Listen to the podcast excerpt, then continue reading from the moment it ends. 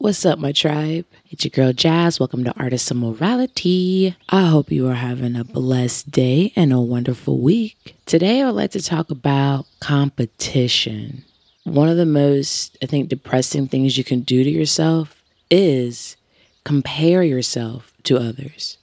I mean, my gosh, talk about insecurities, talk about stress, talk about not enough self love. And that is in relation to everything from looks to accomplishments, okay, to society's definition of success. You know, are you in love? Are you, you know, parents or about to be parents? You got a house, you got this, you got that. Have you traveled the world? I mean, you know, you can compare yourself on so many different scales to things, and it really doesn't mean anything.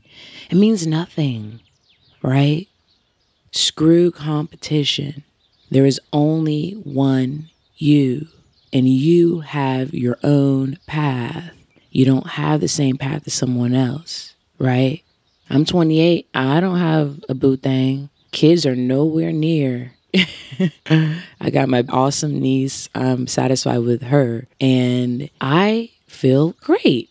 Okay. A lot of my friends getting married, you know, a lot of my friends are about to buy their first home. A lot of them uh, got their doctorates, this and that. I don't compare myself to them. They don't compare themselves to me, right? Competition is an illusion and it's a it's a dangerous illusion that can hold you back from being happy, okay? Doesn't matter when you start, it just matters if you finish, okay? I told my niece this like the other day we were running around at the park and you know i think a lot of times like today kids get a trophy just for showing up right so I know I say it's not about winning, but at the end of the day, a lot of kids assume that they're like the greatest, right? And especially my niece. Like my niece, I love her, but she's mad cocky. And so like when we were running, I wasn't fake running. Like I did a little bit in the beginning, but then I like smoked her. You know what I'm saying? In the end. And then she started crying and having a meltdown. And I was like, oh no, no, no, no, no. This this cannot no. Like I was cringing. I was like, this could she cannot be a sore loser, right? I don't like the word, but it is what it is. We're going to use it. Sore loser. So, anyways, the lesson that I told her was that, like, hey, we're having fun. I'm bigger than you. I've got longer legs. Of course, I'm going to win. But that is not the purpose. The purpose is having fun. Did you have fun running? So, it took her a little moment. You know what I mean? She had a little, you know, hissy fit. She went off to the other side of the field. And when we were about to walk back, she goes, Tia, let's race. I was like, okay. So we start racing. I start, you know, I was just pretty much neck and neck with her. And then at the very end, I smoked her again. And you know what she said? Tia, that was fun, right? That was fun. I was like, yes. I gave her a big hug, picked her up, spun her around.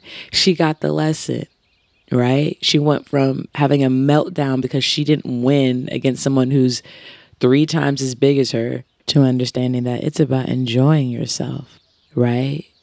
And so, with that being said, tribe, enjoy right now, living in the moment. Screw competition. Love you guys. We're going to go ahead and get to some tunes. Until next time, peace, love, and light. light.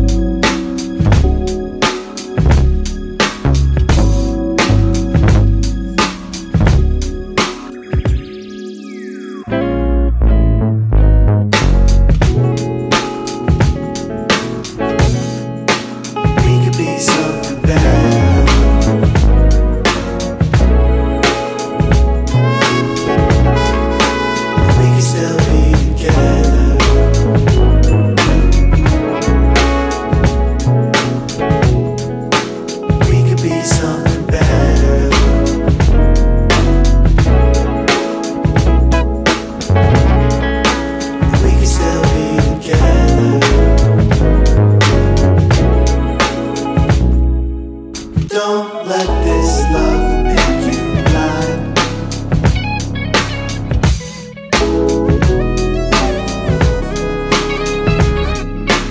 You do you, I do me. And we can still be together. Be together.